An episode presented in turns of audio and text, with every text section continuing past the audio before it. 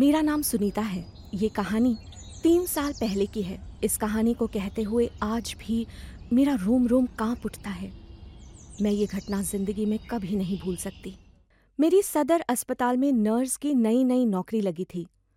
करीब दस बज रहे होंगे। अमावस की रात में घनघोर बादल छाए हुए थे, जिससे अंधेरी रात विकराल और डरावनी रूप में नज़र आ रही थी। तेज हवाएँ किसी भी समय तूफ़ान का रूप ले सकती थी। मेरा घर अस्पताल से साढ़े तीन किलोमीटर की दूरी पर था। सड़क पर कोई गाड़ी नहीं मिल रही थी घर जाने के लिए। इसलिए मैंने पैदल ही घर जाने का फैसला किया और सुनसान सड़क पर लंबी लंबी डेग बढ़ाते हुए घर की ओर जा रही थी। तब पीछे से किसी ने मुझे आवाज़ दी, कहाँ जाना है, मैडम? अचानक आई हुई आवाज़ से मेरा कदम जहाँ था, वहीं थम गया। मेरी लाख कोशिश के बाद भी कदम बढ़ ही नहीं पा रहे थे। मानो यकायक कमर के नीचे का भाग स्थिर सा हो गया हो। मैंने पीछे मुड़कर देखा तो लॉन्ग ओवरकोट और हैट पहने हुए एक रिक्शा वाला मुझसे पूछ रहा था कि कहाँ जाना है, मैडम? मैं डरते हुए बोली, पंजाबी बाग जाना है। रात अधिक हो गई है और मौसम भी ठीक नहीं लग रहा है, इसलिए पैदल जा रही थी। तभी रिक्शा वाला बोला, आइए, मैडम। मैं आपको छोड़ देता हूँ। मैं डरते हुए रिक्शा में बैठी और उनसे पूछा कि अच्छा अंकल, इस भयानक मौसम में आप अपने घर क्यों नहीं गए, जबकि सभी अपने घर जा चुके हैं? इस पर रिक्शा वाले ने मुझे बताया कि, मैडम, मेरा घर बार सब कुछ तो यही रिक्शा है। सात साल पहले वो गाँव से शहर पैसा कमाने आया था। वो अस्पताल से लोगों को उनके घर छोड़ता था। उसने आगे बताया कि एक दिन इसी जगह पर वो अस्पताल में मरीजों को छोड़कर लौट रहा था। तभी अचानक एक पेट्रोल की टैंकर सड़क पर उलट गई और आग लग गई। वो कुछ सोच समझ पाता, इससे पहले ही वो आग की लपेट में आ गया और उसका पूरा शरीर जल गया, सिर्फ़ कंकाल रह गया। इतना सुनते ही मैं डर गई। कांटों तो जैसे खून ही ना निकले। मैं बिल्कुल डर चुकी थी। मुझे पता नहीं चल रहा था कि अब क्या करूँ और क्या नहीं। तभी आकाश से बिजली चमकी। एकाएक तेज हवा आई और रिक्शा वाले का हैट उड़कर मेरी गोद में आ गिरा। मेरी नज़र तब रिक्शा वाले के चेहरे पर पड़ गई तो मेरी चीख निकल गई, क्योंकि रिक्शा वाले का तो चेहरा था ही नहीं, सिर्फ़ हड्डी का एक कंकाल था। तभी रिक्शा वाले की मुंडी पीछे घूम गई और उसका कंकाल वाला हाथ पीछे की ओर आया और मेरी गोद में पड़े हुए हैट को फिर से लेकर अपने सर पर डाल लिया। तब तक मेरा घर भी आ चुका था। मैं रिक्शा से कूद गई और भागना चाह रही थी, पर मेरे पैर मेरा साथ ही नहीं दे रहे थे। जैसे पैर एक एक क्विंटल का हो गया हो, तभी रिक्शा वाला बोला, लगता है आपका घर आ गया है। क्यों मेम साहब? कोई बात नहीं। मेरा किराया तो दे दीजिए। साढ़े तीन किलोमीटर के हिसाब से साढ़े तीन किलो मांस काट कर दे दो। मुझे मेरे शरीर के लिए मांस की सख्त ज़रूरत है। ये सुनकर मैं सन रह गई। मेरे मुँह से आवाज़ ही नहीं निकल रही थी। मैं मुट्ठी को भींच कर ज़ोर से चीखी। बचाओ! चीख सुनकर गली के कुत्ते ज़ोर ज़ोर से भौंकते हुए वहाँ पहुँच गए। मैंने पलट कर देखा तो रिक्शा वाला वहाँ पर नहीं था। मैं किसी तरह से गिरते पड़ते अपने घर पर पहुँची। मैं दरवाज़ा खटखटाने वाली थी, तभी संयोग से मेरे घर का दरवाज़ा खुल गया। मैंने घर के अंदर आकर चैन की सांस ली।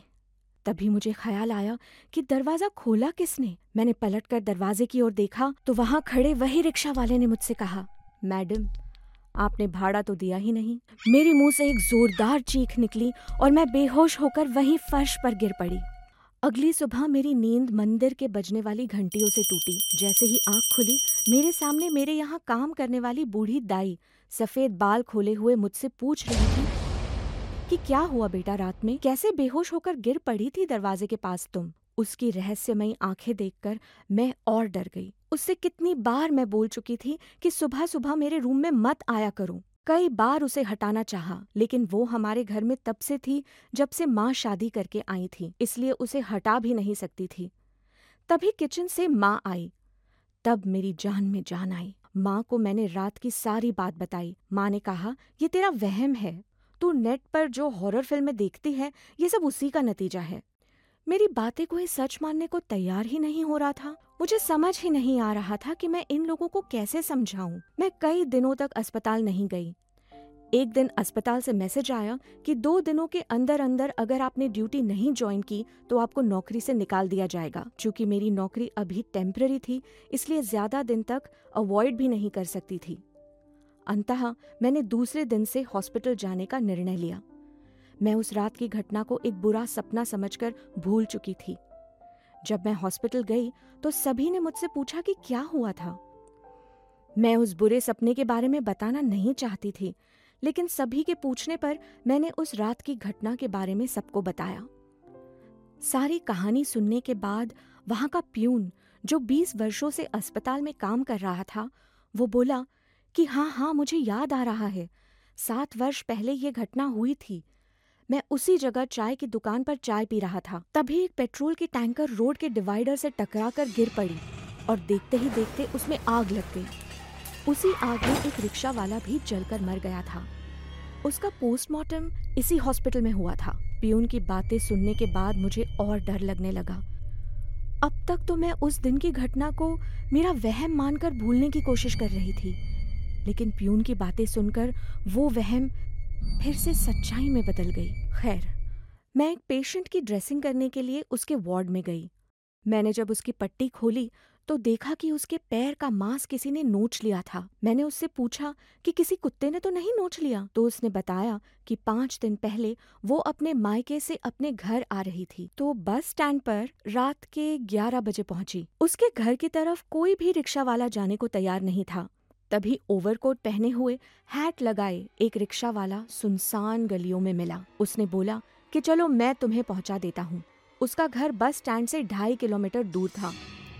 जब वो अपने गली के नुक्कड़ पर पहुँची तो रिक्शा वाले का मुँह देखकर हैरान रह गई, क्योंकि वो एक कंकाल था। उसने भाड़े के बदले उससे ढाई किलो मांस की मांग की। वो सीधे ये सुन बेहोश हो गई। जब उसे होश आया तो घर वालों ने उसे यहाँ भर्ती करवा दिया था। उसके पैर के मांस को किसी ने नोच लिया था। पेशेंट की बात सुन के मैं और भी नर्वस हो गई। उस रात करीब आठ बजे रात में मैं एक स्टाफ के साथ उसकी मोटरसाइकिल से घर लौट रही थी। कि अचानक बीच रास्ते में मोटरसाइकिल खराब हो गई। स्टाफ बोला, किसी गराज वाले मैकेनिक से इसे ठीक करवाना पड़ेगा। चलिए आपको मैं रिक्शा करवा देता हूँ। तभी बिजली कटने के कारण सड़क की लाइट भी चली गई। इतने में एक रिक्शा वाला आया और पूछा, पंजाबी बाग चलना है क्या मैडम? जब मैं पलट कर देखी तो वो ओवरकोट और हैट पहने हुए कंकाली रिक्शा वाला था। मैं चीख कर अपने स्टाफ को बुलाने लगी और बेहोश होकर वहीं गिर पड़ी।